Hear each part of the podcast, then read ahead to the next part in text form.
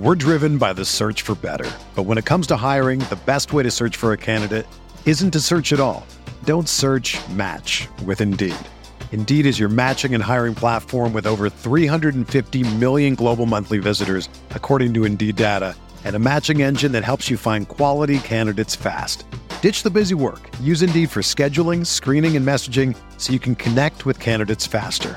Leveraging over 140 million qualifications and preferences every day, Indeed's matching engine is constantly learning from your preferences, so the more you use Indeed, the better it gets. Join more than 3.5 million businesses worldwide that use Indeed to hire great talent fast. And listeners of this show will get a $75 sponsored job credit to get your jobs more visibility at Indeed.com slash BlueWire. Just go to Indeed.com slash BlueWire right now and support our show by saying that you heard about Indeed on this podcast. That's Indeed.com slash BlueWire. Terms and conditions apply. Need to hire? You need Indeed. Pro teams have millions to spend, and they don't always spend them wisely. But when it comes to a great shave, you don't have to shell out tons of cash. Harry's saw customers getting ripped off by the shaving industry with overpriced, underperforming products and decided to do something better. They found their own way to make beautifully designed razors for a fraction of the price of the other big brands, so you never wonder if you overpaid. Harry's shaving products look great, and the weighted handle makes shaving feel great too. I like to keep my beard neat, and Harry's always leaves me with a smooth yet crisp shave. Harry's quality is top notch, thanks to German engineered blades made in their own factory that stay sharp longer. You can get a five blade razor, weighted handle, foaming shave gel, and a travel cover for just three bucks at harrys.com slash bluewire. And Harry's has the highest customer satisfaction in the shaving industry, plus a convenient subscription option that you can cancel at any time. Getting the best doesn't mean spending the most when you shave with Harry's. Get started with a $13 trial set for just $3 at harrys.com slash bluewire. That's harrys.com slash bluewire for a $3 trial set.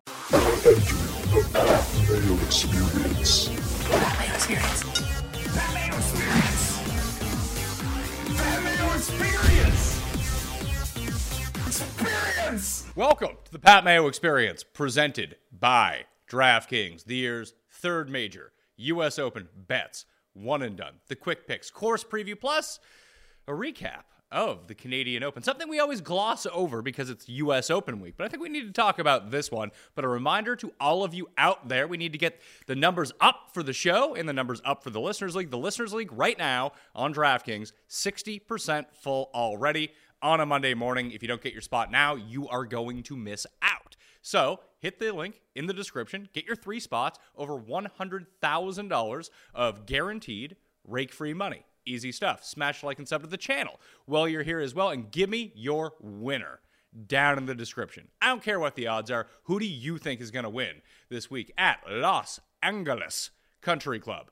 Geoff Fienberg, reporter of the People, was on site all week at Oakdale, his home course. How was it?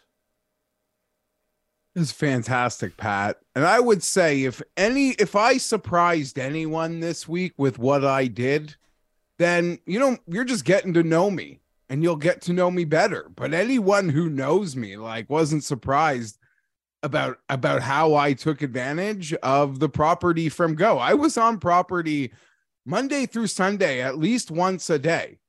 And by Tuesday, I'd found myself a parking hack right nearby, like a three minute walk. And I could even go home for like a rest and go back later in the day, like 15 minutes away from me. So, uh, yeah, I crushed it. I crushed it. I would say maybe there was one miscalculation off the top, but you got to put yourself out there. And had Tommy won, it would have just added to the glory but I like my video to start the week was probably cringe. And I don't mind doing that. Like people do cringe things all the time. Like I will never participate in some gender reveal for the internet. Like that's cringe. I'll cringe myself out in the ways I want to. And for a golfer like Tommy Fleetwood, that's what I did. But it was totally unnecessary, Pat, because from the moment I arrived on property Monday, there were like 10 guys there and he was just on the range doing his thing.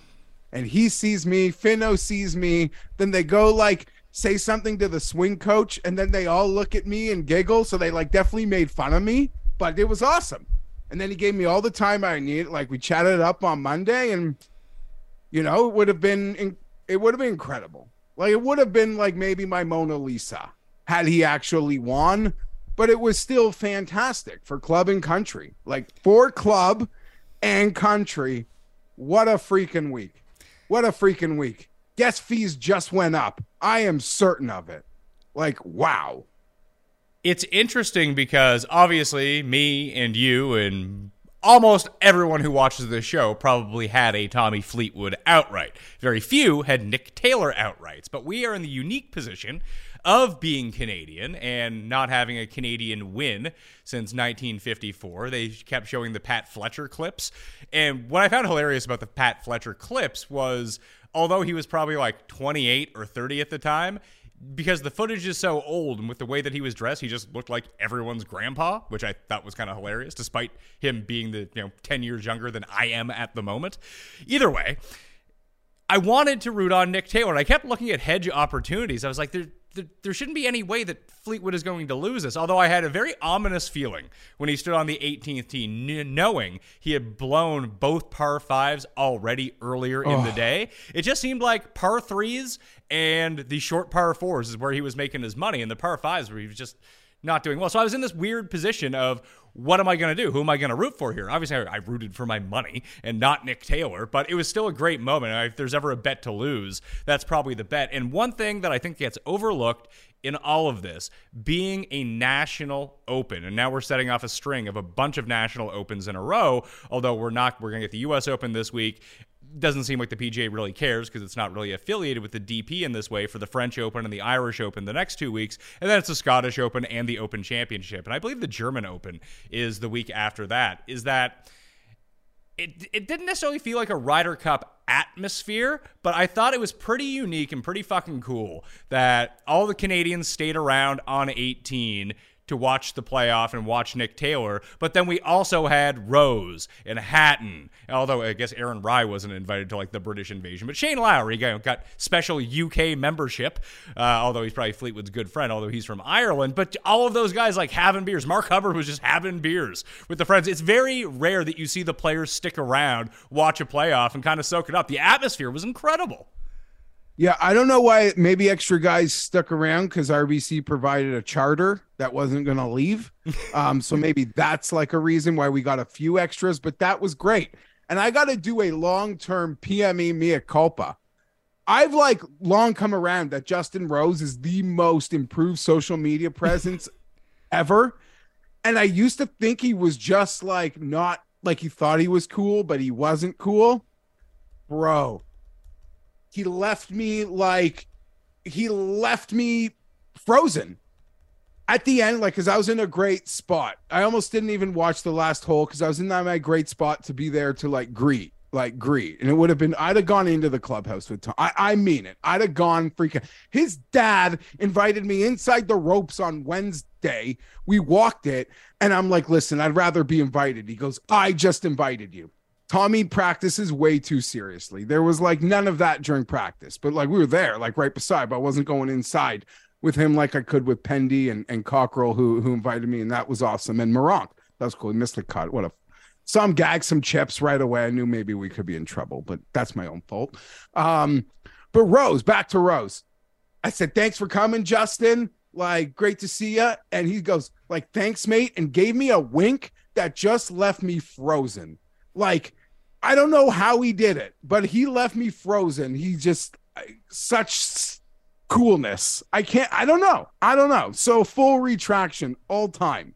I'd already come around on the retraction, but like now I'm retracting things I still thought were true from a bygone era. So yeah, Justin Rose, the man. I don't know where else we were here, but yeah, it was it was freaking it was freaking awesome. All of it. I'd a, I'd a hoot. I'd a total hoot. That's two years in a row, the Canadian Open, both located in the city of Toronto. Because when it was at Glen Abbey, that's in Oakville. You got to get on like a train to get out there. It really did seem like it being in the city, easy access for everyone to get to. brought out a younger and rowdier crowd the last two years. And I don't know, it's it's not quite Phoenix North, but it's a very unique atmosphere from basically every other golf tournament now. I'll say this though, Pat. I've been to f- golf tournaments in Arizona. Uh, no, in, in Florida. You just see it on TV in Arizona. Maybe it's a bit different. It's like a 98 to 2% like bro ratio here though. like in Florida, like they're they're out there. They're out there in the in the in like looking good in the daytime.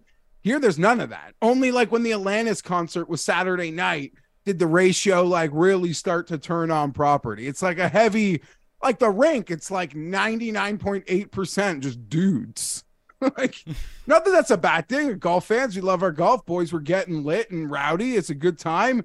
But yeah, like the bro ratio out here is like bigger than any other golf tournament I've been to, man. Well, it, well, I think it makes sense because it's inside of a very few of these tournaments actually take place inside of. I mean, it's not downtown, but it's close enough to the downtown core of the city where you get there in 20 minutes from downtown on the highway on like a weekend without. I mean, traffic sure, but like half hour, 20 minutes closest. Sure, you yeah. could you could take a 20 minute Uber to the course if you really wanted to. Yeah, yeah, sure. Yeah, of course. Yeah, all the same. Yeah, it's very close, accessible. It's the first like Canadian Open that's actually close to a subway station which yeah. uh, I think also like helped a great deal. And I heard dudes from Golf Canada saying that they don't think the Open's ever going to be held out of Toronto for a really long time, and that's honestly a total shame. No, you may see, as well see, call it RBC Toronto. That's a total shame. I get why, but it's a total shame because we got great courses all over. We do, but not every course, not every place. Like I know the National uh, keeps getting asked to do the Canadian Open, but yeah, members, they don't want it. Their their members don't want it, and the players don't want it either because I think the course is just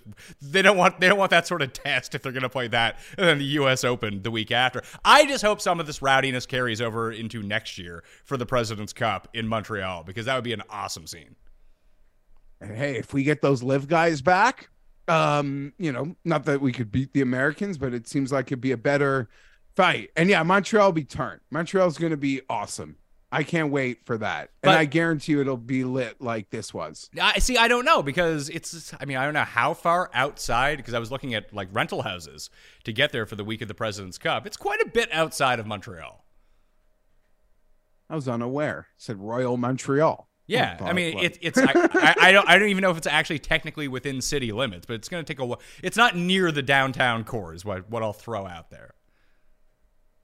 Okay, yeah, I don't know. That's such a big event, and like the best players. I mean, like the best. I mean, obviously the international players will have superstars, but you bring those 12 Americans, uh, people are going to drive an hour to see them. Oh, yeah, but I think it's going to be different. Like, if you want to create that atmosphere, I think the centralized location of both St. George's last year, Oakdale this year, that I think that lends itself to people who, you know, might not want to take a $150 Uber or they're going to drive out, so they're not going to drink at the course, so then they got to drive home. Like, all of that was off the radar. You could get to the course cheap, the tickets were cheap, and you can get as drunk as you want and take the subway home. Yeah, you can stay for uh and they put on the the Black Eyed Peas and Alanis concert. So they they do, you know, uh try to entice people. I don't know, seemed like uh seemed like a great event. Even people who weren't really for it as part of the club. See, like I don't know that it's undeniable now. It's undeniable. Like we're coming back in 26.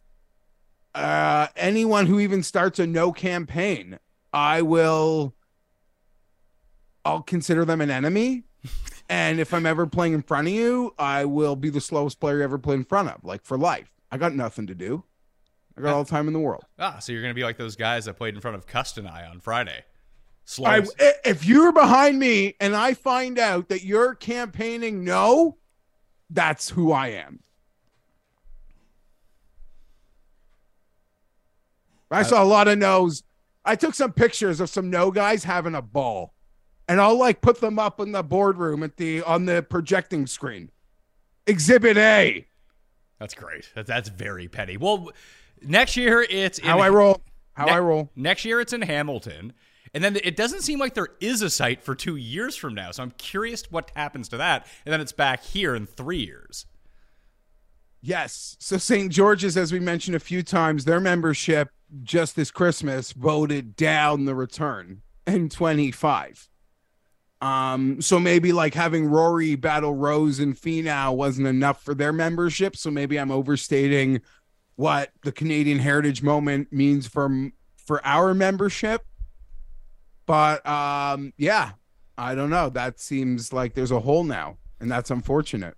I, I do want to point out that Tommy cost people money two ways. One, he didn't win, although the hedge opportunity at you know plus money was there the entire time. I think going into the playoff, Nick Taylor was plus one fifteen or something like that. So you could have got out of it.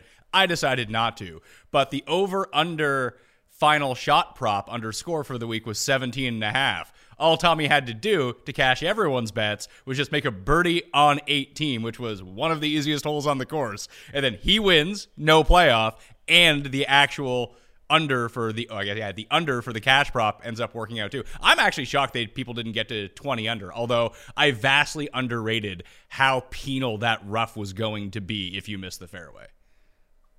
Even on property, I kind of underrated it. I'm like, okay, the rough stick guys will be there. Uh, yeah, I guess. I mean, I have to own it in some respects. Like the course played way harder than I thought. Um, I don't know that there's anyone familiar with the property who thought it would play uh, to the score that it played. So I, I have to own that. I tweeted Pat, um, like on Friday morning, I felt like a dad who didn't know his child, who thought his child loved sports, but really his kid just wants to dance. That's my that's still, my son. He's, he's a real Billy Elliot. I'm still proud and like it's great, but like I'm I'm I'm proud and surprised and still in love. Um I'm happy, you know, no one said like shoot this place to the fucking sun like they do at Craig Ranch. um although 18, but we said for a while 18 as a professional golf hole was going was going to be weird, but I yeah, I was wrong on two major fronts. The winning score and the fading Canadians aspect, but sort of as we talked through the show last week, I think we both acknowledged like maybe we have this mindset from when we started doing golf podcast together when it was like Hearn and DeLaet. We're just like, nah, nah, screw these guys. But now we actually have a stable of like six, seven guys and a field that's strong, but not, you know, there were stars there, but I, they could have been overcome. And uh, yeah, he did it. So it was freaking awesome. But I was happy to be wrong on the winning score, happy to be wrong in a Canadian. I'm sorry if it cost you. Hopefully, I've done good for you in the past. Hopefully, I entertained you with some content. My highlight was actually telling a rules, calling out a rules official, telling him we would have given Jordan Spieth that drop. Um, didn't play with the crowd, but people don't know golf at golf tournaments, clearly. So you helped out Nasty Nate Lashley, which in turn helped out my DraftKings lineups? He didn't get the drop, oh, and he, he made an insane par. He made, yeah, that's why I heckled the rules official. So Jordan Spieth would have gotten that drop. Uh, but uh, Lashley made the most incredible shot. Um, made the most incredible shot. I'm playing the course tomorrow. I'm gonna lose a dozen balls and shoot 140. It's okay. Were you? I'm not even that. Were you shocked that Nick Taylor didn't try to take a drop on the 72nd hole? It worked out for him because he made the putt. But it, you know, I mean, if it was me and I was in that tournament, I'd be like, no, I'm actually hitting driver from here. I need a very wide stance. Oh, I'm sorry, my foot is on this. Like, the rules there, the best players take advantage of the rules. Nick Taylor just seemed like he wanted no part of that want no part of it. Played it quick, got it down there, hit the 11 footer. The place went banana. Um, I never thought the creek that Rose and Hatton on number eight put it in was like in play for professional golfers. Like it's totally in play for me and, and my friends and any members. But I didn't think that creek was in play at all for for pros. So that like shocked me. And Hatton with a double doing what he did. Cost him the tournament. He had like two rounds of even par and two rounds of eight under. Like he should have won the thing. Yeah. A few guys. Tommy burned edges all week, didn't birdie par five on uh, Saturday. Okay, we, we, can, we can't talk about Tommy burning edges when the dude gained like nine strokes putting. I know. But he's so fun. He, he really couldn't hit an iron, a long iron all week. Like he just blew up the par fives because he. I, I didn't realize he didn't carry a three wood. He only carries a mini driver. Who is he fucking cussed? No, but he'd been buddy, he'd been crushing that burner. It's this new mini burner, bro. He put on a show. Yeah, he, he put, put, on a show. he show. put on a show and he tried to kill the people in the grandstands on 18. I Yeah, I, put I, on a sh- I I don't mind 18 as a one-off hole. I do not need to see a fucking playoff hole at that hole ever again. Oh yeah, I totally agree. Like you know, I will not. Yeah, we don't even have to debate that. That seems pretty obvious.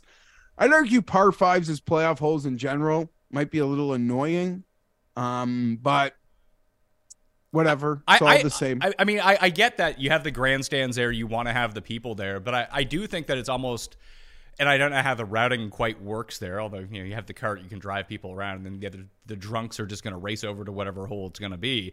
But make the playoff holes like three, four, five, and six, the th- four hardest holes on the course. You're going to get a winner pretty quickly. Yeah, those are pretty far away logistically, but I winner would come quickly. Yeah. you are right, Pat. Yeah, you're not yeah, wrong. g- give everyone 15 minutes to get over there, and we'll start. It's going to last two holes max. Yeah, I thought it was great, and I, I, it's funny on the research show. Can't remember if I was talking about, about it with you or on the research show, or whether it was with Tambo sometime last week. That it felt like when I was going through the Canadians who I felt had the chance, that Nick Taylor's name really popped out. Him and I think I actually said Svensson was the guy, but it would be that like seeing Conners implode on Sunday made a lot of sense. That it was going to be one of those other Canadians who no one really thought was going to do it would actually have the best chance. Because there'd be no pressure. There was no pressure on Nick Taylor to have a great round on Sunday. All the pressure was on Conners. Yeah, I mean that that's fair. I thought. I mean, from um, thought the the course would suit the Svenssons, the Taylors, the Hadwins um better than say Pendriths and Conners. Like just you know, it was a, it was a bit of a shorter course, and but but Conners was playing great early. That would have been a lot of fun. But that was such a Hatton's like total sad sack energy. Um, yeah, I don't know. Hatton Conners on Saturday was kind of painful, and then Conners couldn't get anything going on Sunday. Yeah, the the Hatton round was pretty painful because you know I had my biggest outright on Tyrrell Hatton. He was my one and done for the week.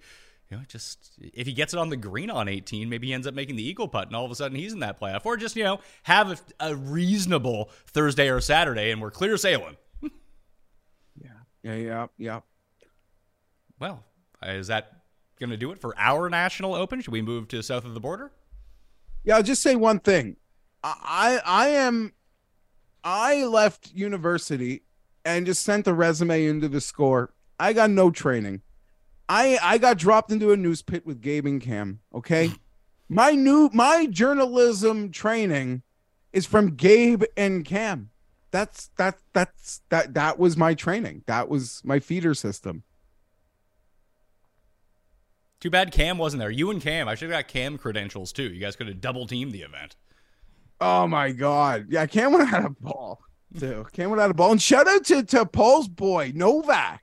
Buddy was crushing it all day, all week. Pa- Paul, were you the only person alive who had a pre-tournament Andrew Novak to win ticket? I actually didn't bet him pre-tournament. Oh. I bet him going into Sunday, and then he absolutely shat his pants. he couldn't handle the pressure, but you know he's Mexico, Canada. He's he's lingering now. Yeah, g- get him outside of the continental USA, and all of a sudden he's a pretty decent player. Seems that way. There Novak Nation is international. he has one international fan. You. All right. Well, that's going to do it for the Canadian Open. It's time to move to the year's third major, which means we need to bring in a special guest to give his cursed and uncursed picks. It is Tim Undergust. Tim Andergust. That is not my name. Oh, are you ready for the year's third major? Yes, I am. It's my favorite major, my favorite golf tournament of the year.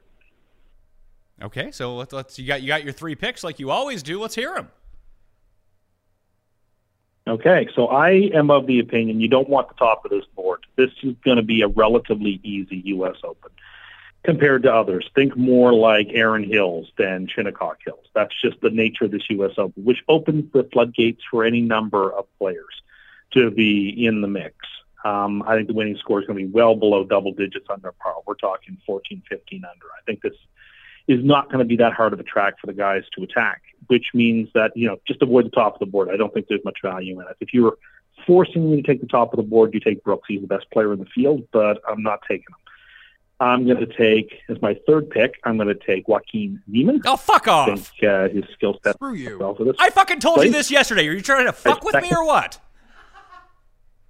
Fuck No. you. He's not my winner. My second pick Screw is Mito you. Pereira. I also So you're Also just think I, he's a I, I, I give you I give. I give you my two picks yesterday. You take my picks and just try to fuck with me. I have you on. I'm trying to be nice. Fuck you you. didn't. t- You didn't. t- You didn't tell me to tell these people. You didn't tell me you were taking. I told I, those I people? Do you not remember things when I tell them to you? I have literally, honest to heavens, no memory of this. Oh my god. But my pick to win is Wyndham Clark, What? and he's my one and done. Excuse The me? The world loved him at the PGA Championship. He didn't. He, he didn't play well. I told you this. I did tell you yesterday. I was picking Wyndham Clark. I knew that. Wait, this is a Uh, bit. And yeah, there's a couple of other guys that. What? I don't. Those, that's where he's going to win. Are you going to bet any actual real dollars on Wyndham Clark to win the U.S. Open? He, he's in my on my DraftKings team. I mean, I don't know. Like, I like the Like, pick. I like. you, want, you want me to come? Do you, you want me to come on here and? Te- I don't understand. You want me to come on here and tell you who you want me to pick? Like these are the three people I like the best this week. no, I just mean like, dude, it's a major. Like, you, this is you're picking Wyndham Clark is your like gold stamp pick. Yes, because I think he's going to win. What does it matter? Like I think it's a major that's wide open. I think you don't want to hit the top of the board. I think there's a ton of value between like fifty and seventy to one, 50 and eighty to one, and like you should just load up there. The winner's coming from that area. Okay, I also have a That's question. I believe. I've done not nearly as much course research as I would like to for a major. Normally, I would have spent like all weekend while watching golf, like just reading, listening, everything. Caught caught Pat show, and people should go watch him and him and Kenny and Ben because I feel like I'm Triple H and Jericho after after The Rock and Hogan trying to beat beat what I'm hearing the critics are saying about that show. Um, where are you getting this 15 under from? Like most people that I've heard, I mean, it's a great unknown with the course, but why are you saying 15 under where people, some of these like course junkies are saying like seven, six, five? super, super wide fairways. That makes all the difference at the U.S. Open. If you can hit it in the fairway and have sh- shots that can spin coming into the greens, you're in great shape. And these guys have such marvelous skill with their irons and groove it in there. That if you're not coming in from the rough, I think you've got an excellent chance. So I think that's a great equalizer. Essentially, whoever puts the best this weekend, I think will win. And who will putt the best are the people who put it closest to the hole. And uh, you know, I, I just think uh, really, really hard courses, you know, the cream rises to the top, and we see that. But at a course I, I just, based on the what everything I can see, I don't think the play's going to play that hard. I mean, he's going to play hard. It- You know, it's a U.S. Open. It's not going to play like Quad Cities, but I don't think this is going to be a particularly difficult U.S. Open for U.S. Opens uh, in the past. And so I, I think that makes it a wide open field. And I certainly wouldn't be investing in any of the short odd guys because I just don't think if there's any value there. So, Geoff, I kind of see where Cust is coming from with this and the wide fairways. The part where I would push back a little bit is yeah, if guys can hit every single fairway, it's going to make the US Open a lot easier. But I think that when you take a closer look at how these fairways are contoured, especially like a lot of what the tournament directors are saying at the moment, is that there's a lot of bend to these fairways. So just because you hit it in the fairway doesn't necessarily mean it's going to stay in the fairway. You're going to have to shape your shots into particular parts of the fairway in order to get it to stick. It's one of those weird courses. So although they're gigantic, I think they're 42 yards wide. They're not going to be, hey, I'm just going to spray it a little bit right and I'm going to be absolutely fine. That I think that there are fewer fairways going to be hit for fairways of this width, if that makes any sense. Yeah, that makes sense, but I gotta say, I've read some of the like superintendent or tournament directors' comments, and to me, that has me concerned about integrity of an event when it's Monday and he's like, Yeah, your ball can bounce and your ball, you can hit a perfect shot and it can go anywhere. It can bounce anywhere. I don't like that. So I guess that's why I like, does that help the best players? Does that equalize the bottom sort of tier. I don't mean the bottom, but like the lesser class, yeah. but still world class, as Tim is is alluding to. Maybe it, it, maybe it certainly does, but I don't know how. Like the best, he says the best players will rise to the top here. How's that possible when guys hit perfect shots and they don't know which way their ball's going to bounce? That I find very unsettling, despite visually being like beyond enamored and fascinated and thrilled to watch this week. I mean, that's Father's Day. Wife's like, "What are you doing?" Like me and my dad, we're watching the golf. That's what we're doing. I think you're going to see a, a, a lot of similar a lot of similarities between these fairways and Augusta fairways where you kind of have to know where to hit it. But the big difference, eh, hence why a lot of the players with a lot of experience at Augusta, regardless of age, can get it out there. Oh, if I hit it down the right, it's going to funnel this way, and then I'm going to have a good angle to the hole. Everything will be fine. I think that this course is going to be set up a lot like that. However, people just don't have the same sort of experience with this course. So you can find people getting out of position very quickly. I think that in that sense, with the way that they're contoured, will be a lot like Augusta, although everyone kind of hits the fairway at Augusta because there's no rough. So you're either in the pine straw or you're in the fairway. But just because you're in the fairway doesn't necessarily mean you have a pretty good shot at the green in a lot of those circumstances at the Masters. But if we go a week later and we go to the Heritage Jeff, that you can be on the right side of the fairway, that's great and everything, but the hole might demand that you be in the left rough because that's actually where you want to play the hole from. All I'm hearing from the designers of the course, people have been out at the course, that it's going to play a little bit more like that. It's going to be a very strategic thinking U.S. Open. Okay, so that is like off the top of my head. I don't like that for guys like Viktor, who I have a future on, and just a player profile like a Sungjae, who to me are just like they attack pins, they never chill out. It's just we're attacking a pin, we don't care. My main question, other than that, we'll get to that when me and you sort of go through the odds board, Pat, is, and maybe I'll be corrected that I'm wrong like immediately, but I feel like we're on such a run of major champions of a younger age like they're just all younger now. Do you think maybe like this is um, like veterans, like thinkers, and I, everyone's like pointing to Spieth. Spieth, I feel like he gets a little too much credit, or it almost doesn't give other PGA players enough credit just because he has these long-winded conversations with his caddy which are really entertaining that other guys aren't thinking their way through a golf course. I mean, guys like Hovland and Unsung are their own sort of like all systems go all time. But people like put Spieth on this pedestal like other golfers. I'm not talking about DJ, but like these other guys don't have plans.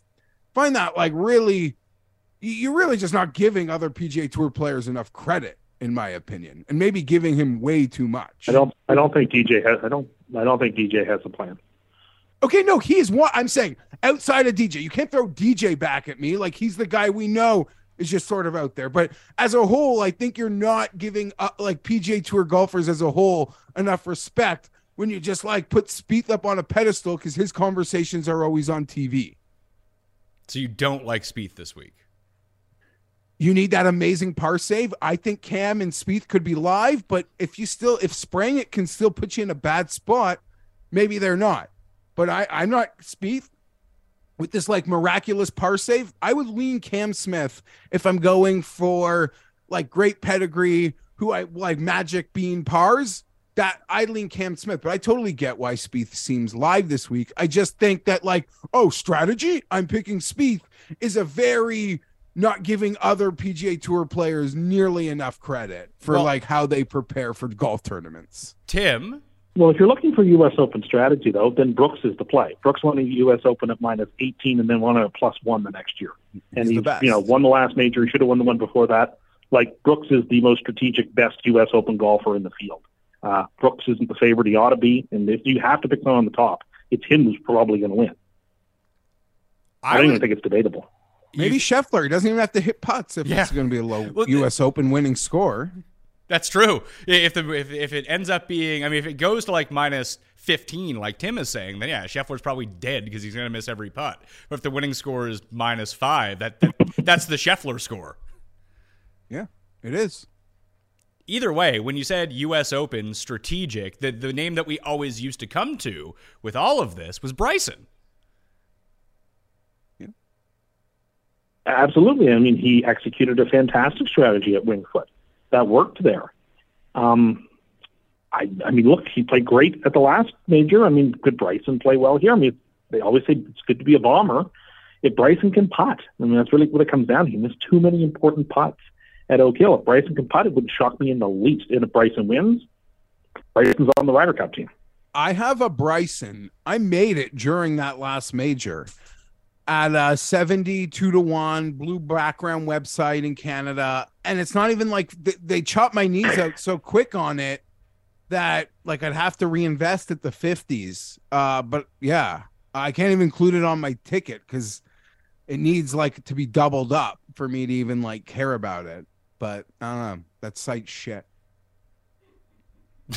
All right, Tim, any final thoughts on the U.S. Open before we let you out of here? I saw a very unusual prop bet, which makes me think I actually want to pick yes, is whether there will be an albatross. I think there's going to be. What? plus 1600? seems, like, seems like very short odds, suspiciously short. I'm going to take it. Are you going to take it though? Like, I'm recommending it as a play. I think it's going to win. Hole in one? Like, Yeah, this is better than a hole in one. Are, Uh, are, are these are either of these I fives reachable in two? I mean, the odds are so short that makes me think yes. Okay, interesting I stuff. suppose you could also ace it on a par four, but uh, I, I just think I, I think it's going to be a very unusual, which is fine. You know, not every U.S. Open has to be the same. I think it's going to be a more of a birdie fest U.S. Open, and guys are going to take advantage of generous fairways, and it's going to be a putting contest, and great, that'll be fun. It, it, it'll be good for a change to have a major where it's not just the top guys on the top of the board competing. Uh, you guys love these deep events with all these guys no one's ever heard of. Well, I mean, hopefully we get a few of them in the mix. That would be great. That's what, we want from major championships. Paul, you were going to say something? Yeah, like Tim Tim coming in here with like 16 to 1 props. It's like nobody can bet the other side. He's got to know his audience. Well, I'm not. Well, again, I'm not here to satisfy those people. I'm here to provide the opinions I believe are true. Albatross, no, minus 100,000. Sounds like free money. I have no idea. Who has no, no chance? Ricky Fowler has no chance. Yeah. Rory has no chance. Rory has no chance of winning. Uh, no chance. I don't. I don't see it. I don't see it. I mean, he did win a U.S. Open, in, ex- uh, you know, an extremely low number, but he was playing out of his mind, and he was another person back then. But if it's your winning Uh, score, he has a chance. no chance. Well, if it was Rory of 2011, you know, not the Rory of 2023 who struggles down the stretch, and only competes when he's out of it. Uh, yeah, so Rory's got no shot. I don't think Scheffler has much of a shot. Long's live. Scheffler's got no shot. Uh, those two. I wouldn't go anywhere near those two. Scheffler and who? Rory. Scheffler and Rory. I wouldn't go near them. Wouldn't go near them. I think it's a better chance they don't play on the weekend than they finish in the top ten. Okay. Uh, Hardest now- cut in golf. Hardest cut in golf. You're going to have big, big, big names miss the cut. Happens at every U.S. Open because it's, like I said, it's the hardest cut. all right. Well, takes coming from Tim Undergust. Tim August. Not my name. all right. Very hot takes. Well, I mean, I have some strong opinions about this tournament. I see that. It's all Chileans and and uh, and Wyndham Clark, who I really think is going to win. Stealing my bets. I don't like that. I think eight of Also, his Kevin nine. Streelman's in this event. I think Streelman's got a chance too. You think Streelman's got a chance? Is Streelman even playing? No way. Not to win. Yeah, he is. He, he won a made a qualifier. He's in. Oh, he's 500 uh, to 1. I don't think he's got a chance to win, but I, yeah, but he's got. A, ch- I think he'll play the weekend. Him and I mentioned you Sergio too. I like Sergio's form. Yeah, I, I do like Sergio. No, as well. those are my picks. Sergio's 200 to 1. That That's does seem large. super long. I'm really high on both of the. I mean, I have a lifetime. I, I feel like I signed a 10 year contract with Niemann for U.S. Opens and PGA Championships. One of the reasons I'm excited maybe about the merger is I don't have to worry about his um, losing a status because of the bullshit. Um, so I'm in on that. And anytime stats are measured in an event that Mito plays, he seems to be fantastic. So Oh, I, I agree. Cust, I, I meant to ask you do you think that you could have tackled Adam Hadwin like the security guard did? Absolutely, I could have. I'm agile and quick enough. I can strafe. I used to play tackle football. I could do that. You think that you're agile and quick? Agile enough and quick enough. Yes. See, I don't think Tim comes around I the do. block with the swim move like that security guard did as he comes around, clears Taylor and the caddy with a great swim to make that tackle. Tim doesn't have that form to be in that position. Jeff, did you see one of the tweets from one of the LIV guys? It was fantastic. It was like this just shows the, the second tier rate the PGA is on live. Everybody knows who the golfers are. No one gets tackled running on the green. Yeah, LIV. be- everybody be- knows the golfers. because- because the they're- PGA has so many people no one's ever heard of that they get tackled. Well, I, I mean, that wasn't from a LIV guy. That was from like a LIV bot account, which might be a parody account. I'm not entirely sure. But the easy answer to that question is that there's no one at LIV events. So the only players, the people that are there, are the players. And of course they would know each other. They're all on the same team. Oh, please. Valderrama will be packed in a couple of weeks. They're in uniform. Yeah, exactly. People, anyway, I thought that was funny. Yes, I could have tackled Adam Hadwin like that. I mean, I'm, I'm fast enough. I mean, I, I think your best chance was he didn't realize that he was going to be tackled and you could just kind of hit him when he's not looking.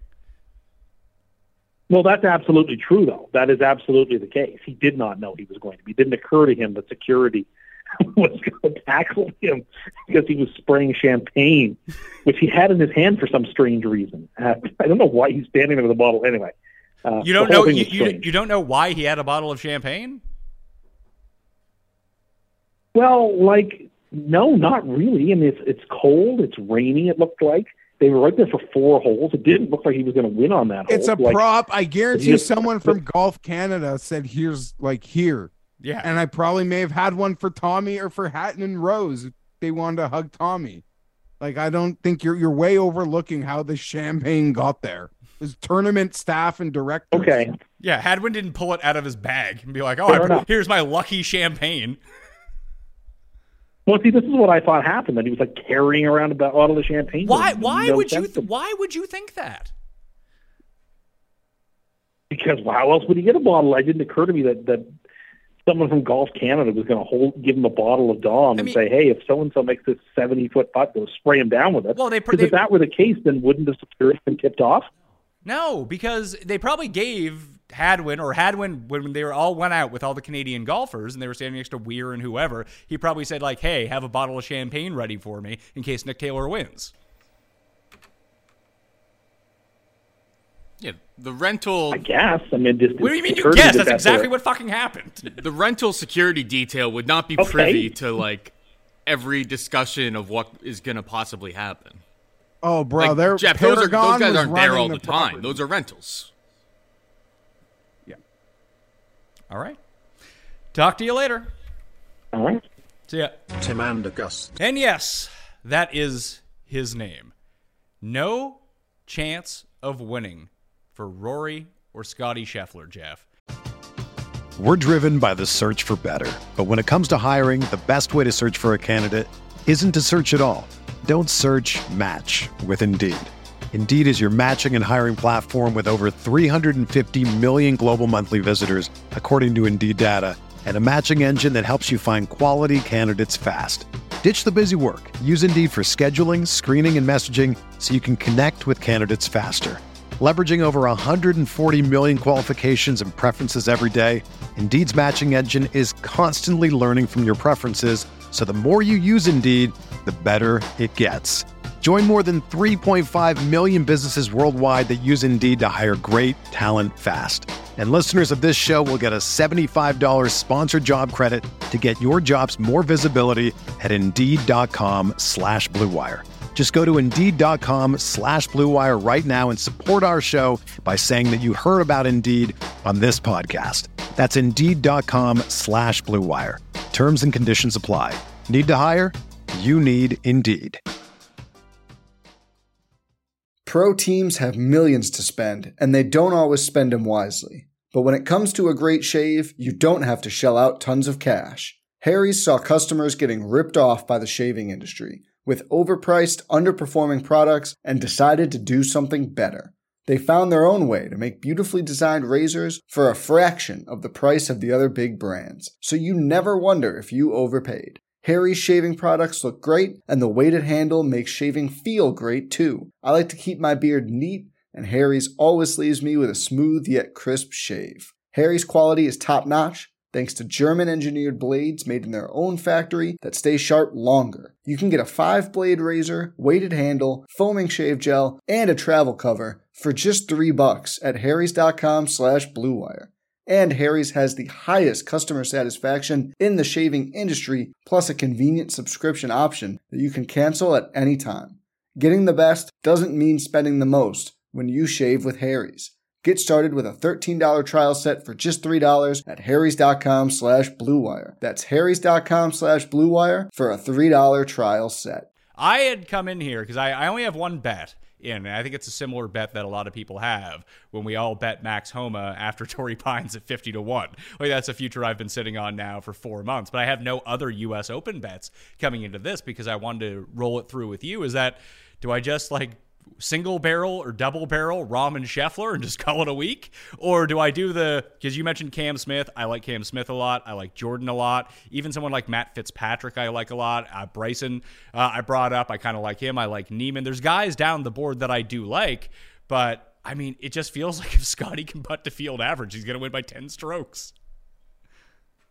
I mean, we've sort of been waiting, waiting for that. Um, I don't like all the course is this this great unknown, but is the winner player profile going to be really any different than what US Opens have delivered us since we started talking about them, Pat? Like, I'm not really expecting that. No, and I, I mean, I could listen. Gus might be right, and it might be Erin Hills esque, but I think the big difference between Erin Hills and here is that Erin Hills relies on wind in order to protect itself. This place does not rely on wind to protect itself. So it has those weird contours in the green. I can see this being a lot like Chambers Bay, which I think was minus five. Like, yeah, I mean, a lot of us have made the comparisons. I don't know so much to looking like Chambers Bay, not that, but just like when I saw Chambers Bay, when I saw this, like, I've never seen a place like looks like this it's almost like people familiar with the area have almost described it as its own like its own ecosystem like almost there. Like the habitat is almost like different than anywhere in the surrounding areas. It's quite a special special place. Um well i I, am I so stayed hyper, in, I stayed in weho about a month ago and I, apparently i was 10 minutes from the course wouldn't have known I'm hyper fascinated um, with it. That's for sure. Has it hosted a you? I know the Walker Cup people make a big deal about that, but what was bit like? Obviously, a different generation of golfers, but has it ever hosted major championships? No, it's never hosted a like a professional major championship. It may have an AM somewhere down the line. So the last new ones that we've seen, this will be a first time major venue this year. Uh, previous to that was the PGA Championship at Harding Park uh, Collin Morikawa won. Then it was Erin Hills before that, which Brooks won. So, and then it was Chambers Bay, I believe, before that, uh, that Jordan Spieth won. And you know, you were devastated when DJ three putted the with the 72nd hole to allow Spieth to win back to back majors that year. So, I, I, actually think Spieth is super live here. Um, not only because like the strategy stuff whatever i know that he's probably going to have a pretty good strategy but i think we can't overlook the fact that he's just simply playing really good Yeah, he's playing really good, and I feel like the winning score will work for him and his ability to make the great pars. And um, if the ang- if the, I can't deny it. If the angles thing really does come into play, obviously heritage is weird because it does it doesn't favor shorter hitters, but it allows shorter hitters into the field uh, to be more competitive. Where I don't think it's going to be so much the case with this course, where you're going to need to have some distance. But like Matt Fitzpatrick, we've seen Jordan Spieth up his distance a lot of the time. The driving's actually been quite good for him, and the irons have been hot and cold. But when they get hot this year, they're super hot. We just haven't seen the insane Spieth putting rounds that we're used to. And uh, it feels like we're kind of betting on one of these guys that we know can get hot with the putter, but just haven't been showing it recently. Yeah, and he, I mean, listen, everything has been an uptake, an uptick from him. Even if you look at the total driving, the driving distance, right? Like it's continues to improve. It puts him maybe in a chance to to compete. He's still been spraying it a bit, but yeah, I guess the the unknowns make him a what I assume will be a very very popular pick once you sort of get past like the super guys at the top. Want to remind everyone again to play in the Listeners League on DraftKings. That's down in the description right now. Additionally, I am giving away $500 cash to one of you out there. You want to get in the draw? It's super easy. Subscribe, rate, and review the Pat Mayo Experience audio podcast, Apple, Spotify, wherever you listen to your podcasts. But if you do the Apple one, just leave a five star review, say something nice, even if you've already done it, bump yourself back up to the top of the list, include your email or Twitter handle so I can identify that it's you. With the other ones, whatever podcast service it is, sometimes they don't allow you to leave reviews, just ratings. If you have done the rating, just like screenshot it to me on Twitter or email the Pat Mayo Experience at gmail.com, whatever it might be, uh, you can do that. That's 15 ballots per rating into that draw for the $500 cash. To get eight ballots in the draw, sub to the Mayo Media newsletter. I mean, it's a great newsletter anyway. It's also completely free. That's down in the description. You get three ballots for subscribing to the Mayo Media Network on YouTube and one ballot apiece for every retweet, every share of any U.S. Open tweet this week. Additionally, beyond the $500 cash, I'm also giving away an annual membership to fantasynational.com. Everyone should just be a member at fantasynational.com anyway for all the research, all the stats, lineup generator, ownership projections, head to head simulator, whatever it might be. It's all a part of the membership. But in order to win this one, it's the same stuff that you have to do to get into the draw, but you need to be a member at fantasynational.com already. So go to fantasynational.com slash mayo. Get yourself 20% off. Just get the weekly to get yourself into the draw. It's eight bucks. You win you know a, free $250 membership or you know you can end up winning the uh, the $500 draw and it's it's been pretty good to a lot of people out there. A lot of winners the past two weeks. Generally, Jeff, when you and I get hot with guys at the top of the leaderboard, people start cashing big money on DraftKings. I mean, I had my stance on Canadians, Pat, but Fleetwood, Hatton, Hubbard, like I didn't have a big card last week. Like I was on that shit, but can't complain. And I just hit two playoffs with Grillo and Hovland. Sort of me knew I could have been screwed going into that thing yesterday. When when we didn't get 18. Ay, ay, ay. Um, is there anyone you're just putting red ink through? Like maybe just think this guy doesn't have the composure to deal with what might happen this week. Like I'm not even trying to pick on Hatton, who I love. Um, but you know, as I joked before the last major, no one's numbers get crushed before a major ever more than Hatton. But statistically, seems like a top 10 player on tour this year. And the way he played holes three through six at Oakdale on the weekend, Pat, those aren't LA Country Club US Open holes, but those were like the meat. And he handled like the hardest holes better than he did the easy holes. So on the bitches, like on the big bitches, like he is getting he's getting what he needs to get done. On the other hand, do you think he's maybe just too much of a spaz fest for a Barranca to, to ruin a day? Like I, you're gonna have to keep your composure this week, big time it seems. Yeah, you, you might want to try to. I mean, that's why Brooks and DJ have been so successful at U.S. Opens. Are just nothing really seems to bother them all that. But the only thing that bothers Brooks is Bryson. So as long as they're not paired together, he should be fine going through everything. I, I kind of agree with you. I think the one guy that I would put an X through, and it's mainly because of the odds. Like I know that Patrick Cantlay held the course record here before Max Homa did, but if you're going to give me Cantlay at worse odds than Rory, like give me a fucking pass on that. Yeah. Love you, Pat. We've gone to the well in so many majors. You, have. you will now have to win one without me. He is now 16 to 1, right? That's Four, essentially 14, 14 to 1 14. at DraftKings Sportsbook. Okay. So now again, we, we keep talking about it with Pat, but I feel like we keep getting shorter Pat odds. And now what we're being asked. Do you I think Patrick Cantlay will win a major one day? I don't doubt it. Do I have the stone cold 150% certainty he will win a major like the other guys we watched win majors under their first major under 20 to 1 in our time together? Jason Day, Dustin Johnson, Jon Rahm. Like, do you know what I mean? So now your number's just too short. It's your first major.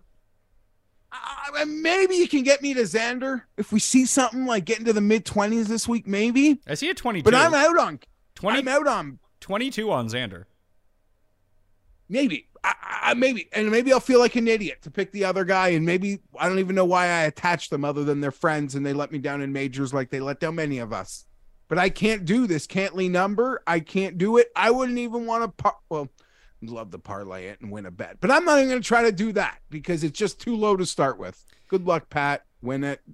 Scheffler is stop talking. Scheffler is seven to one. Rahm is ten to one. Brooks is twelve to one.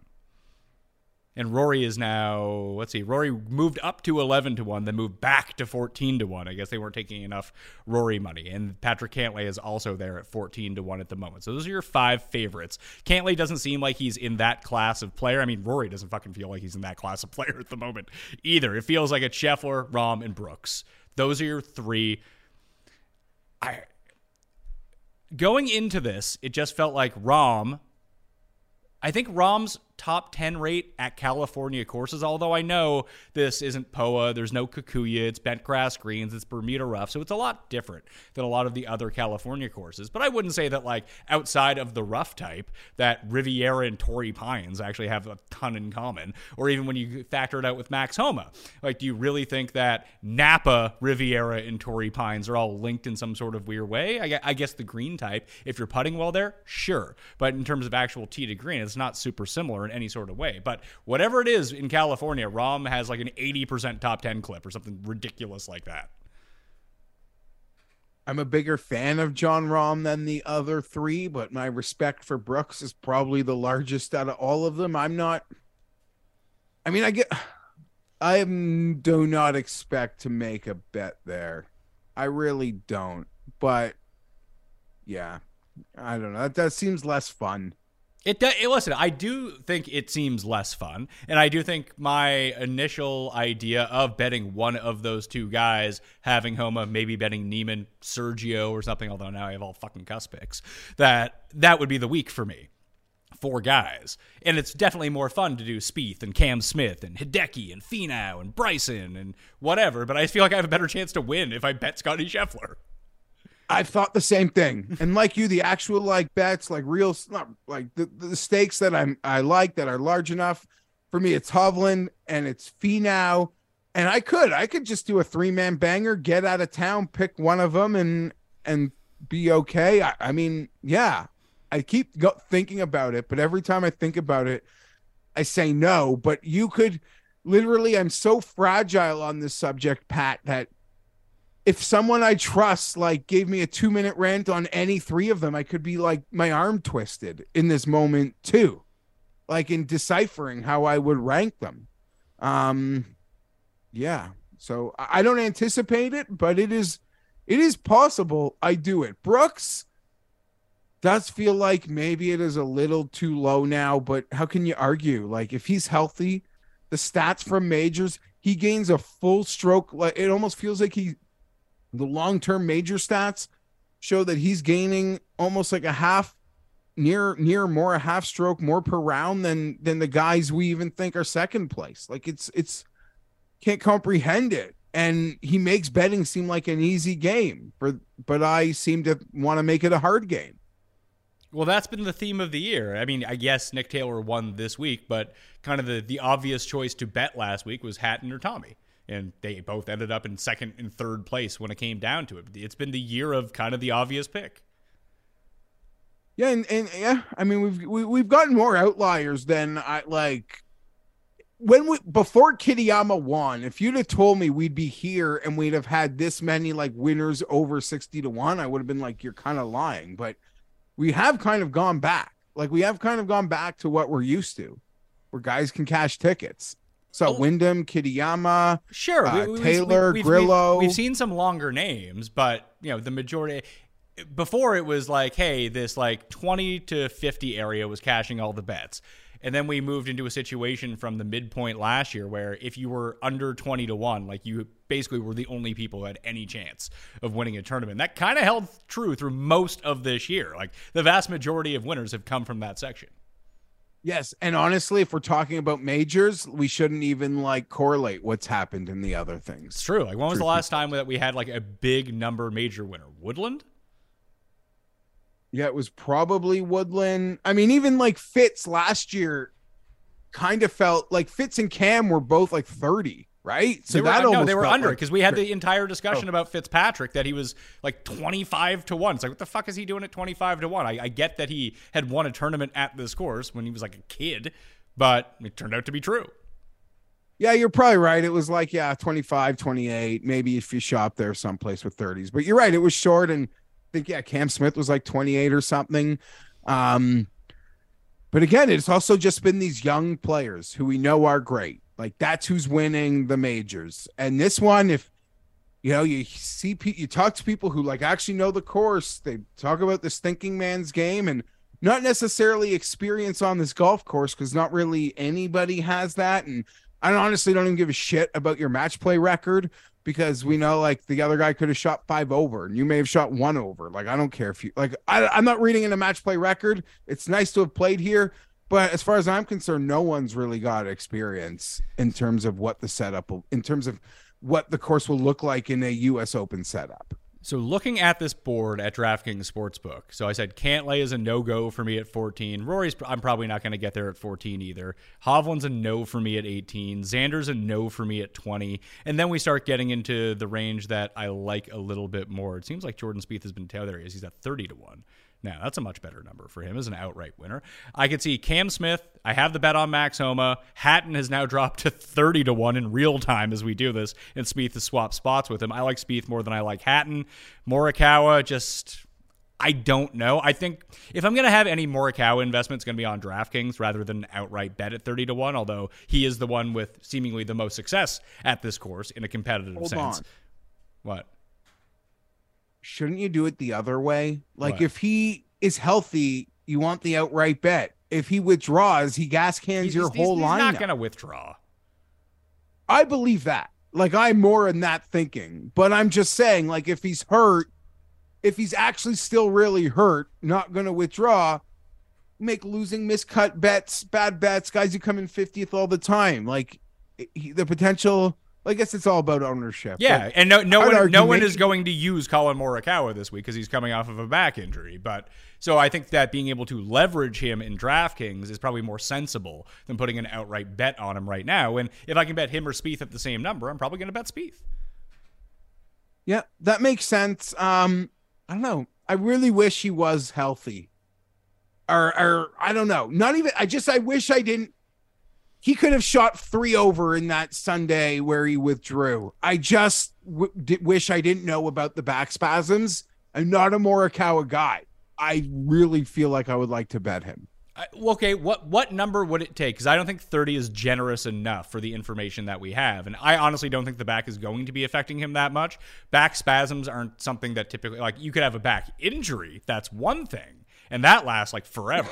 back spasms, as someone who has back spasms like twice a year, they last like two days, and then you're fine.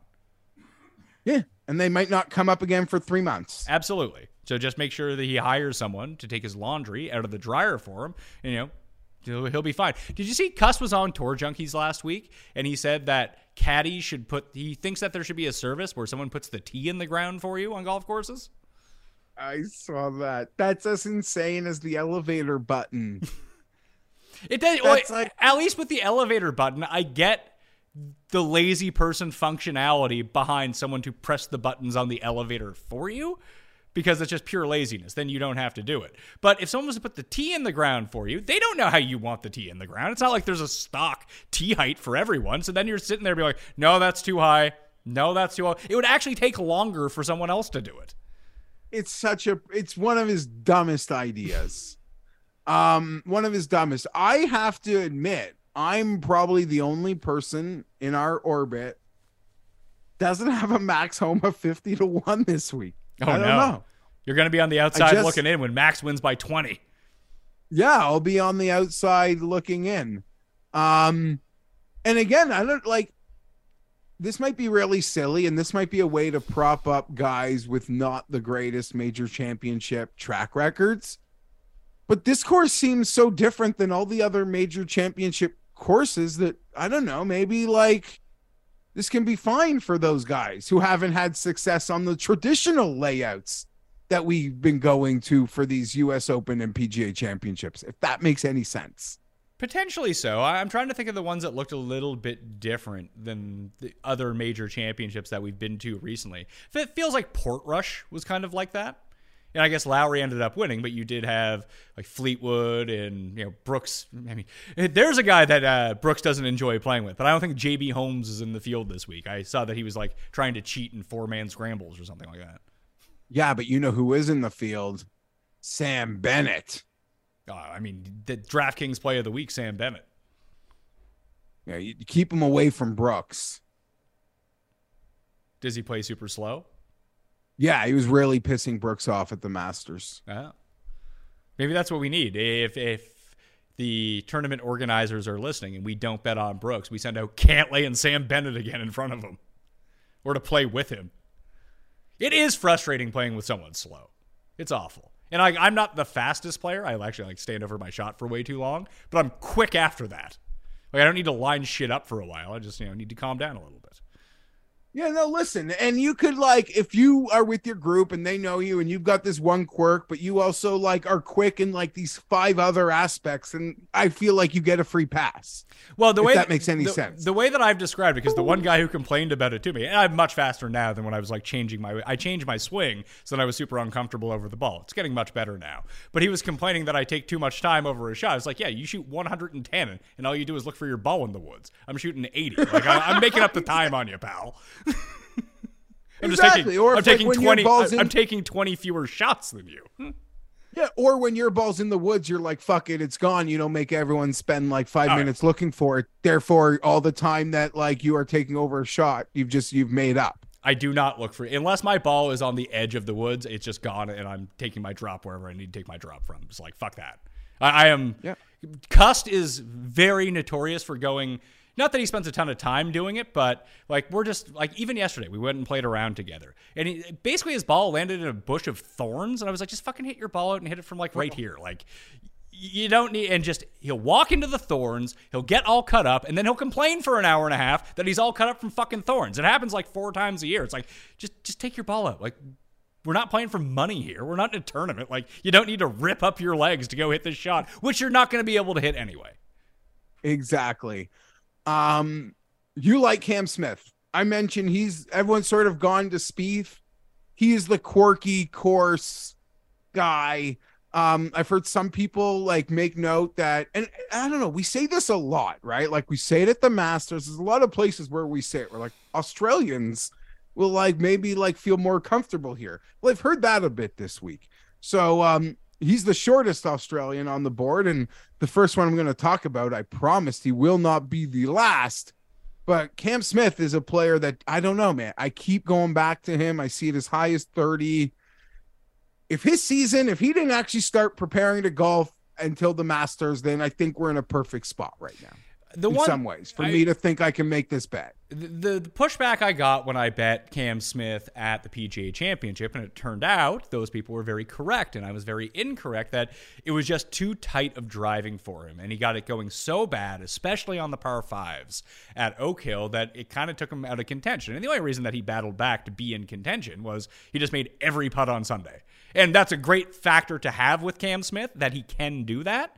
I mean, he gained almost eight strokes putting at the PGA Championship. The approach was really good too. We know the around the green game is, and I continue to hammer on the fact that once you get off the tee box, I do think that Cam Smith is the best player in the world. Unfortunately, being good at driving is kind of a prerequisite to being an amazing player. Now, if Tim is right, and these fairways are let's say it's somewhere in between hard fairways and hitting the fairway and what Tim thinks it is that you know everyone in the world is going to hit 100% of the fairways that if he can get away with being a bit wild off the tee then I think he's super live because with the weird like as was described to me that there's going to be very few flat lies at this place, which does lead me to a Spieth, and I think Cam Smith is another good one because where are the last few places that we've seen, like the three courses that stick out in your mind that don't have flat lies? Kapalua, Augusta, and probably St. Andrews are the places. The, actually, TPC Deere Run is another one that's probably on that list, uh, but that's a you know a lot easier and a lot shorter than LA Country Club is going to be.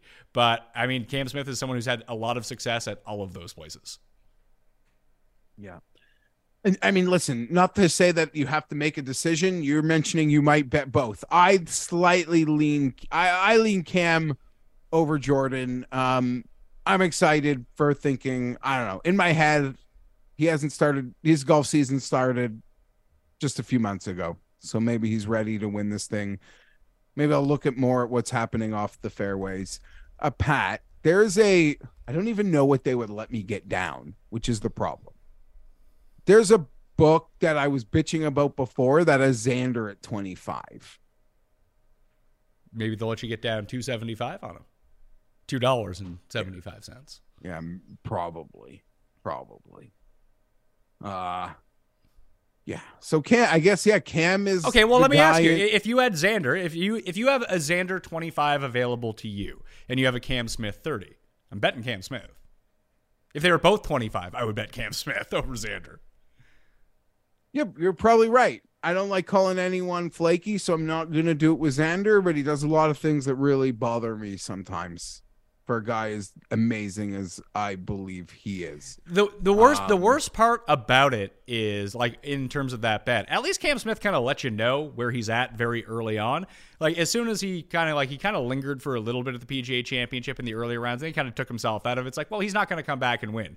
Xander is the king of the false hope because he might be five under through six holes or five over through six holes, but eventually he just kind of finds his level and he'll either make four doubles in a row or he'll birdie seven holes in a row. It doesn't really seem to matter what the course is. Like between I think that Xander's a better player, but if you have Finau at double the odds, not that I want to bet Finau, but I find that they're kind of similar.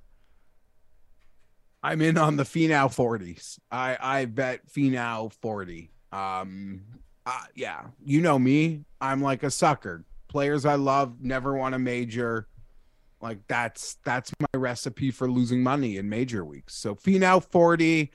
Um, I don't even like there's been no one actually has comp courses, but Finau seems to hold his way. Uh, at a few of the places I've heard. Riviera's come up. I feel like Shinnecock came up. Um, um, I don't even know. Greg, well, on my research show, Greg, which everyone should go back and watch because Greg has played the course a whole bunch of times, he mentioned Memorial Park as one where Finau has recently won. Yeah. So wow. Okay. Not that I needed that, and I remember. Yeah, I remember. I did watch your show. Doesn't uh, doesn't sound like you did. You don't need to lie. No, I did watch it. You could ask me another question from it. I'll get it right. Who did I pick to win? Well, that would have been at the very end, but I could tell you like lots of things you said and players you spoke about. Are you sure? Tell me. Tell me a little bit about the show. Give me your review. No, it was a good show. We had Greg on. We spoke about you guys spoke about the, the DFS Open. uh, you know, listen, it was a long day. I was like in my transit. I was listening. Um, you thought you maybe you'll have to ride a Minwoo Lee experience again, and that's another Aussie that maybe I can get to. I can get to later. You you did a long bit on Hideki, a deep dive.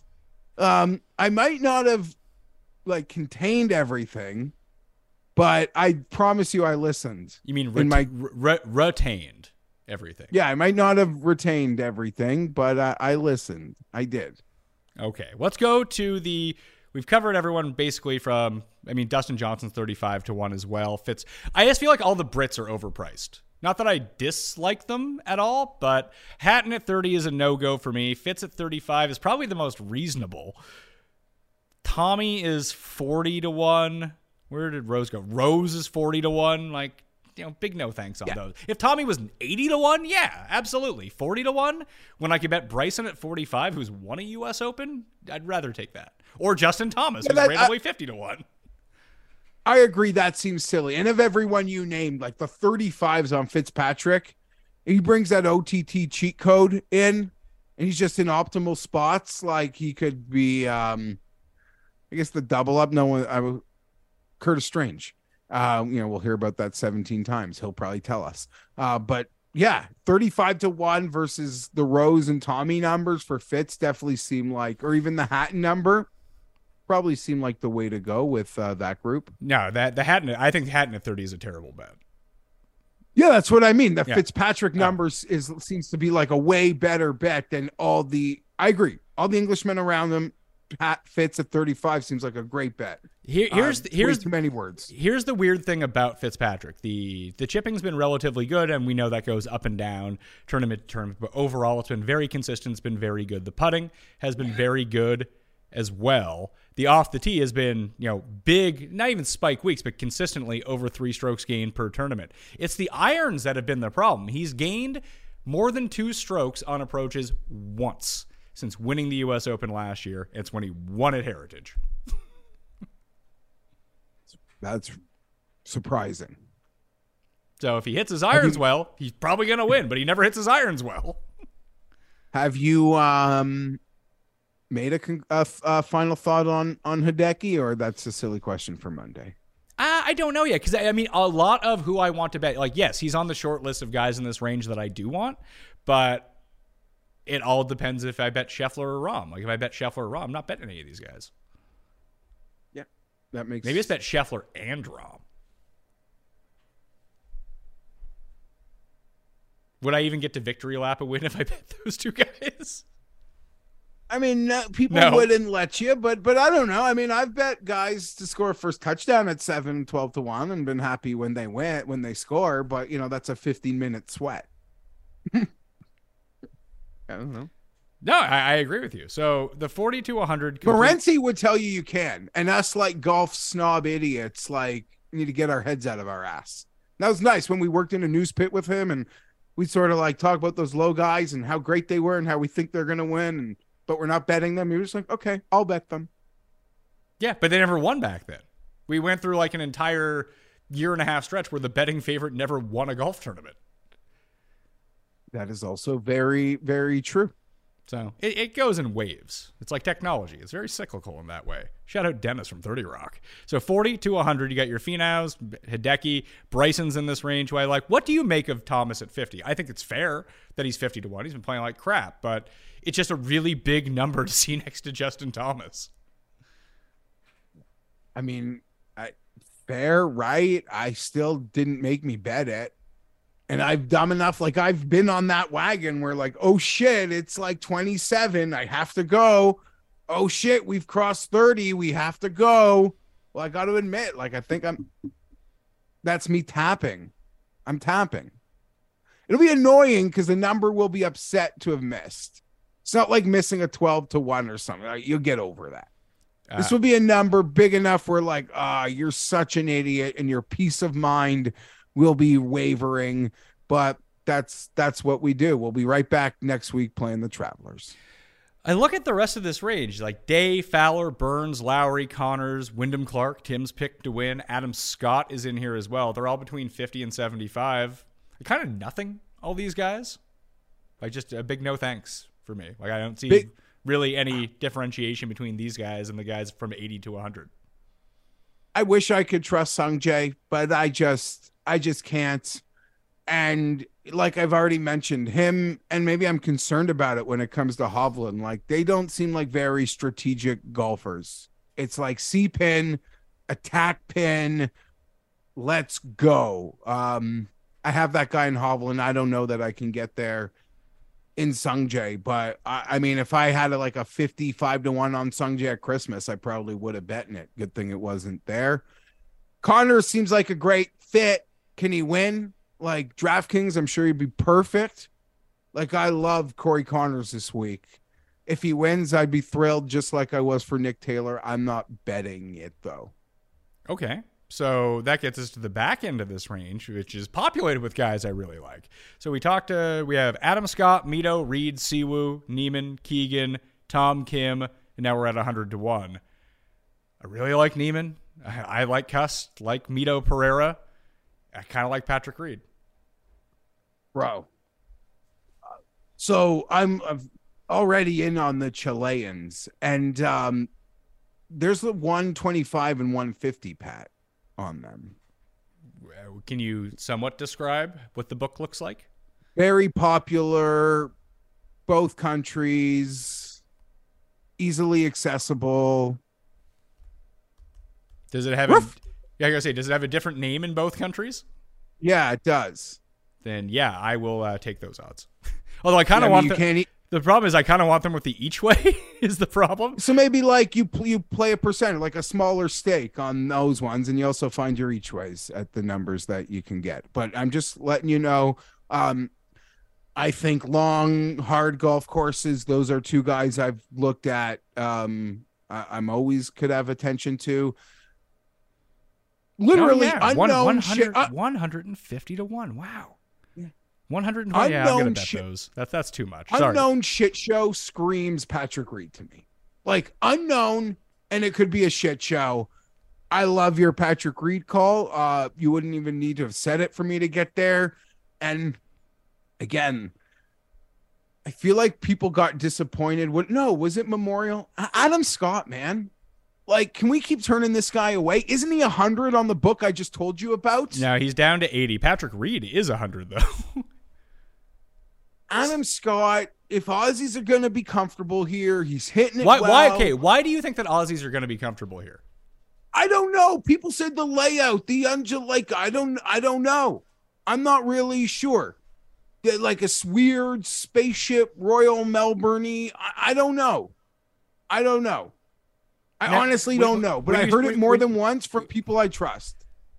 So like two people said it. Yeah, but I haven't done a ton of research either. So that's like a high percentage. Fair enough. listen, you don't have to walk this plank with me, and I haven't even walked it yet. But I blindly am an idiot because I, well, no, I like Cam Smith. Adam Scott sort of doing everything right. If it's going to a veteran this week, it's going to Adam Scott. Um, we cross 100, and you could even talk me into Min Minwoo Lee. And if guys can bomb the shit out of it, Ryan Fox. So, like, I have an interest in deep diving Australia. Well, Ryan Fox isn't from Australia. New Zealand? Yeah. Okay, sorry. That's insulting to people when you do that wrong. So I apologize. I make that mistake more than once. So looking at, I just pulled up Kapalua stats. You know who the best two players at Kapalua are per round? Cameron Smith. Uh, Niemann and Rahm.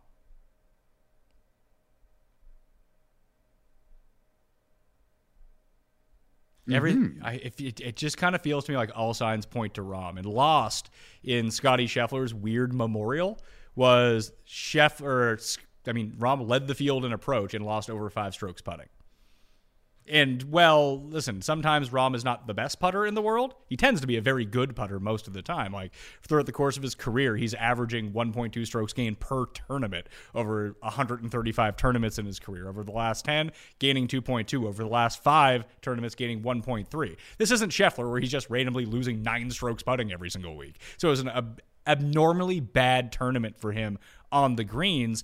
He still gained 11.4 strokes tee to green. He was still inside the top 10, led the field in approach. The driving was fine. Gained nil around the green, so he broke about even. If you can just turn his putter back around, which he's always kind of shown himself to be able to do at California courses, albeit this is on bent grass and not POA, that it just. It, doesn't he feel like he's a distant second? And maybe even third because Brooks is coming off a major championship win, which is crazy to think considering he won the Masters two months ago. I agree, but does his number get like? Would there ever be a 14 on Rahm this week? cares? I'm looking at a 12 right now. Yeah, I guess who gives a shit? 12, 14. It's the same, and you're dumping, you're emptying. Yeah, the that clip on it that that, that ends up being the bet. You open the clip on that and you're good to go. he like uh, it's majors and I'm weak and I love betting the guys that I like the most and But of I- the big boys. But I can even do like it the be- most. because you just pointed out the that those Niemann and Mito numbers to me. Like I can actually do that now that I bet 125 and 150. When they were 60 and 80, then it becomes a bit more problematic when you're trying to allocate your money out. But these numbers make it certainly feasible. yeah, sure. Uh, the cart you can add him behind your max and you pick a guy, you know, Spieth or Cam, and I don't think it's that crazy. I, I don't know. It's a major. I'll be overexposed. I see. I'm gonna try not to be. Maybe Rahm. Ah, do I want Cam? I mean, I do really like that Cam Smith Jordan Spieth combo, but I, I'm kind of digging Bryson at 50.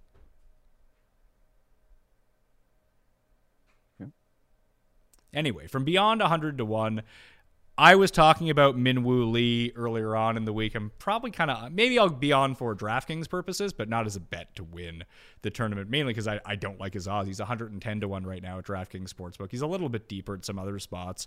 Like the best of these values from down here. If Woodland can putt 150 as a guy who's won a US Open in California before, I think makes some sense. Sergio at 200, I think makes some sense that's probably it for me. Shout out to uh, I was- shout out to Gordon Sargent, who on DraftKings is 350 to 1 and Luke List is 400 to 1. I guess the unknown ceiling of Sargent is worth the known is worth more than the known quantity of of Luke List. Um shoot. Oh, I'll tell you whose number I thought I could see in triple digits today, and I'm sad that I didn't. And maybe I'm dumb for thinking I would, Pat. And it's your boy, Si Woo Kim. Yeah, he's triple digits on that same book with the 125 and the 150. Oh, okay. But oh, yes. Oh, I just not. Oh. Yeah, no, I think he's been playing great. He's been playing consistent. Like I like it, and I don't know if it's gonna just he can just pepper when everyone else is having troubles. Like uh, I don't know. I'm attracted. Maybe he'll be all he'll be all over my DraftKings, which is might be dangerous. The limited DraftKings I have because I'm out of region, but I will have some. Oh, for sure. Past 24, actually, let's expand that to past 36. And you can get all of these numbers very accessible, very easily in real time, like I'm doing right now. FantasyNational.com slash Mayo. Get you that 20% off, so it's eight bucks for the week. And then you get into the draw as well if you do the other things uh, for a free annual membership. The best putters on bent grass greens coming into this tournament over the past 36 rounds. You want to take a guess? Play Family Feud style, top 10. Um, I don't. Uh, Jon Rahm. Eh. You two more X's. Like we talking good players or just players in general? Anyone in the field. Jordan Spieth. Eh.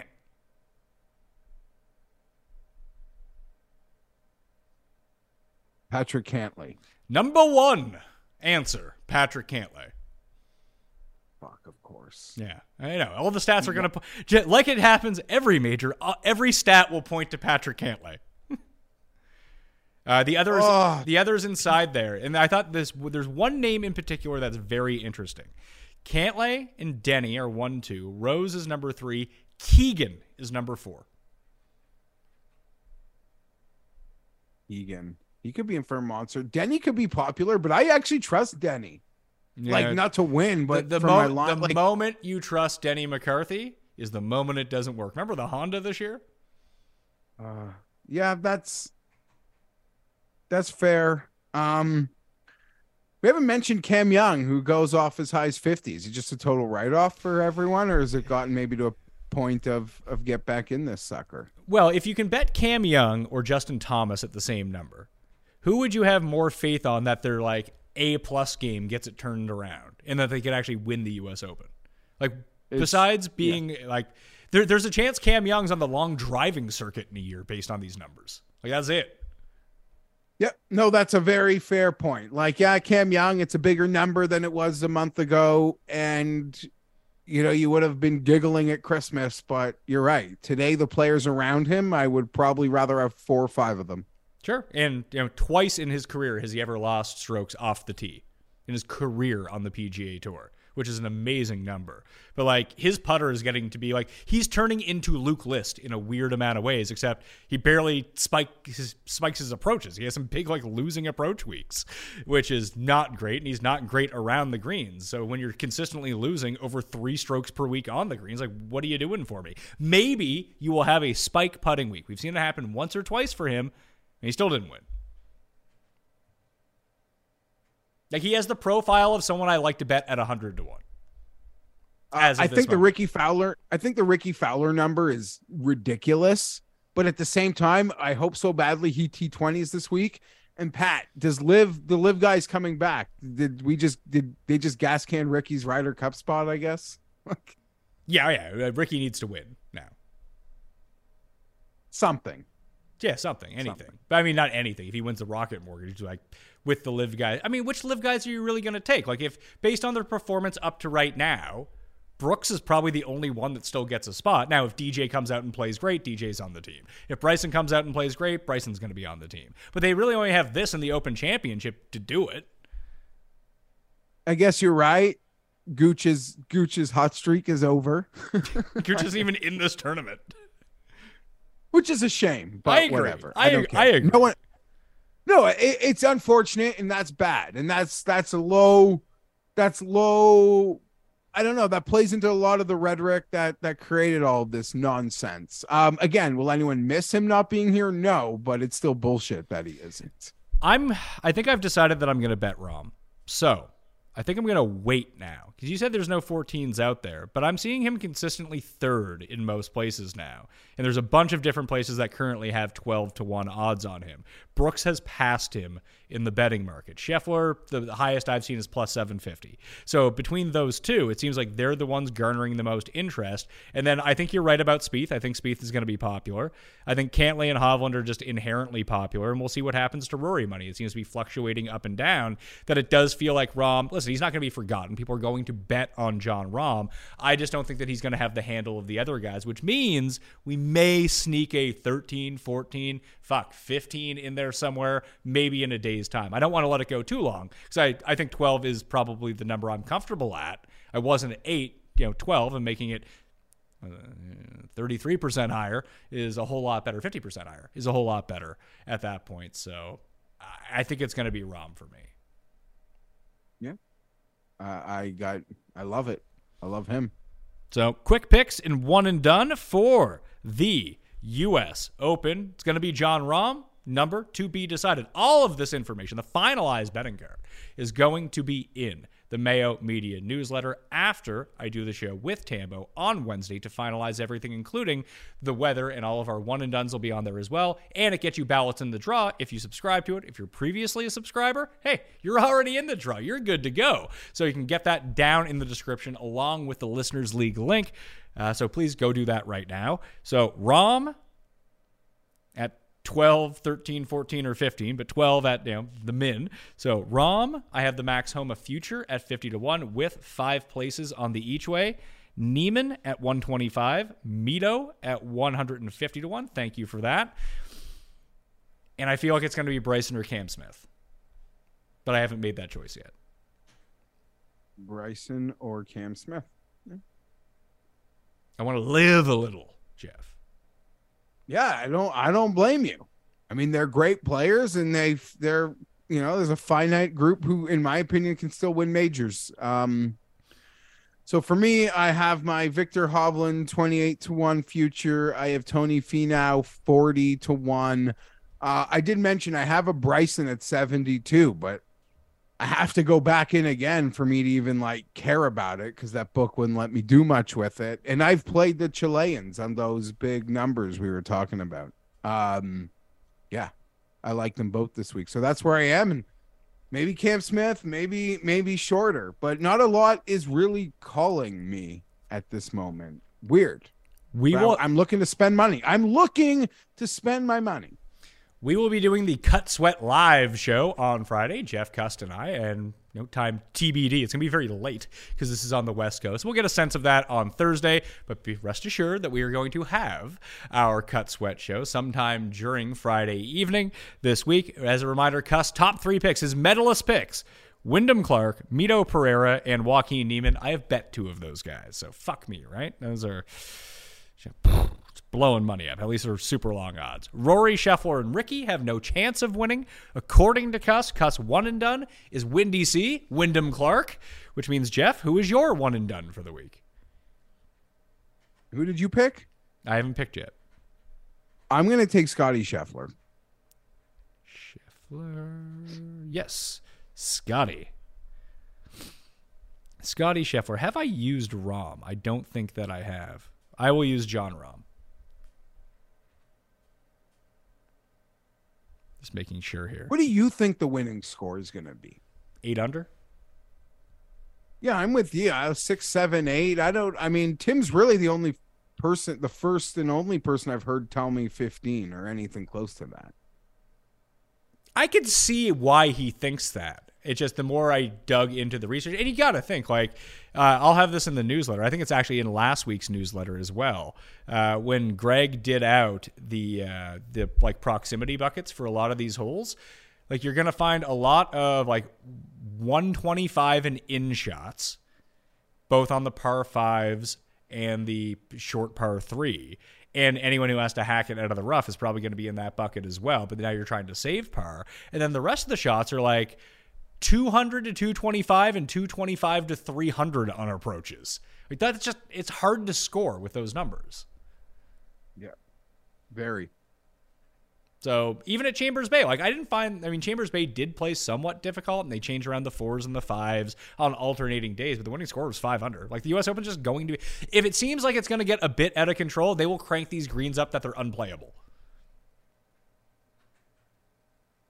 Oh, if but so, but do you see like a Shinnecock possible here, where the guys that go off first Saturday end up going last Sunday? I mean, it, potentially, but that a lot of that was weather related too. Yeah, and you mentioned, unlike Erin Hills, this place has its own natural defenses. Erin Hills' only defense is win. This place has contouring and and sloping and and just sort of some natural elements that that play as its own defense. Well, that will do and it. length. Yeah, and length on the Pat Mayo experience. US Open preview. I hope you enjoyed the show. We already have the research show out. We had the DraftKings pick show out. This show, as you're watching, is now out as well. Best bets with Cam and Rob coming on Tuesday. DraftKings picks, final bets, weather, and the entire DraftKings lineup discussion coming with Tambo on Wednesday eh, late morning, early afternoon. Then the newsletter comes out on Wednesday evening. Reminder again, fantasynational.com slash mayo to get yourself that 20% discount. Free to join newsletter, rating and review on Apple and Spotify, plus a subscription. Then you send me the information, and boom, you're in that draw for $500. Thank you all for watching. I'm Pat Mayo. I'll see you next time. Pat Mayo Experience. Uh, Geoff, it sounds like Tim is on like a half second delay or so. So be careful talking over I don't think so. I, you can't hear the fucking delay. I suppose that's true.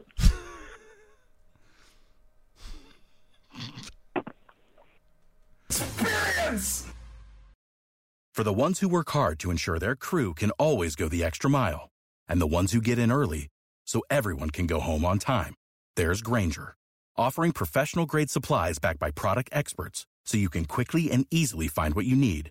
Plus, you can count on access to a committed team ready to go the extra mile for you. Call, clickgrainger.com, or just stop by. Grainger, for the ones who get it done.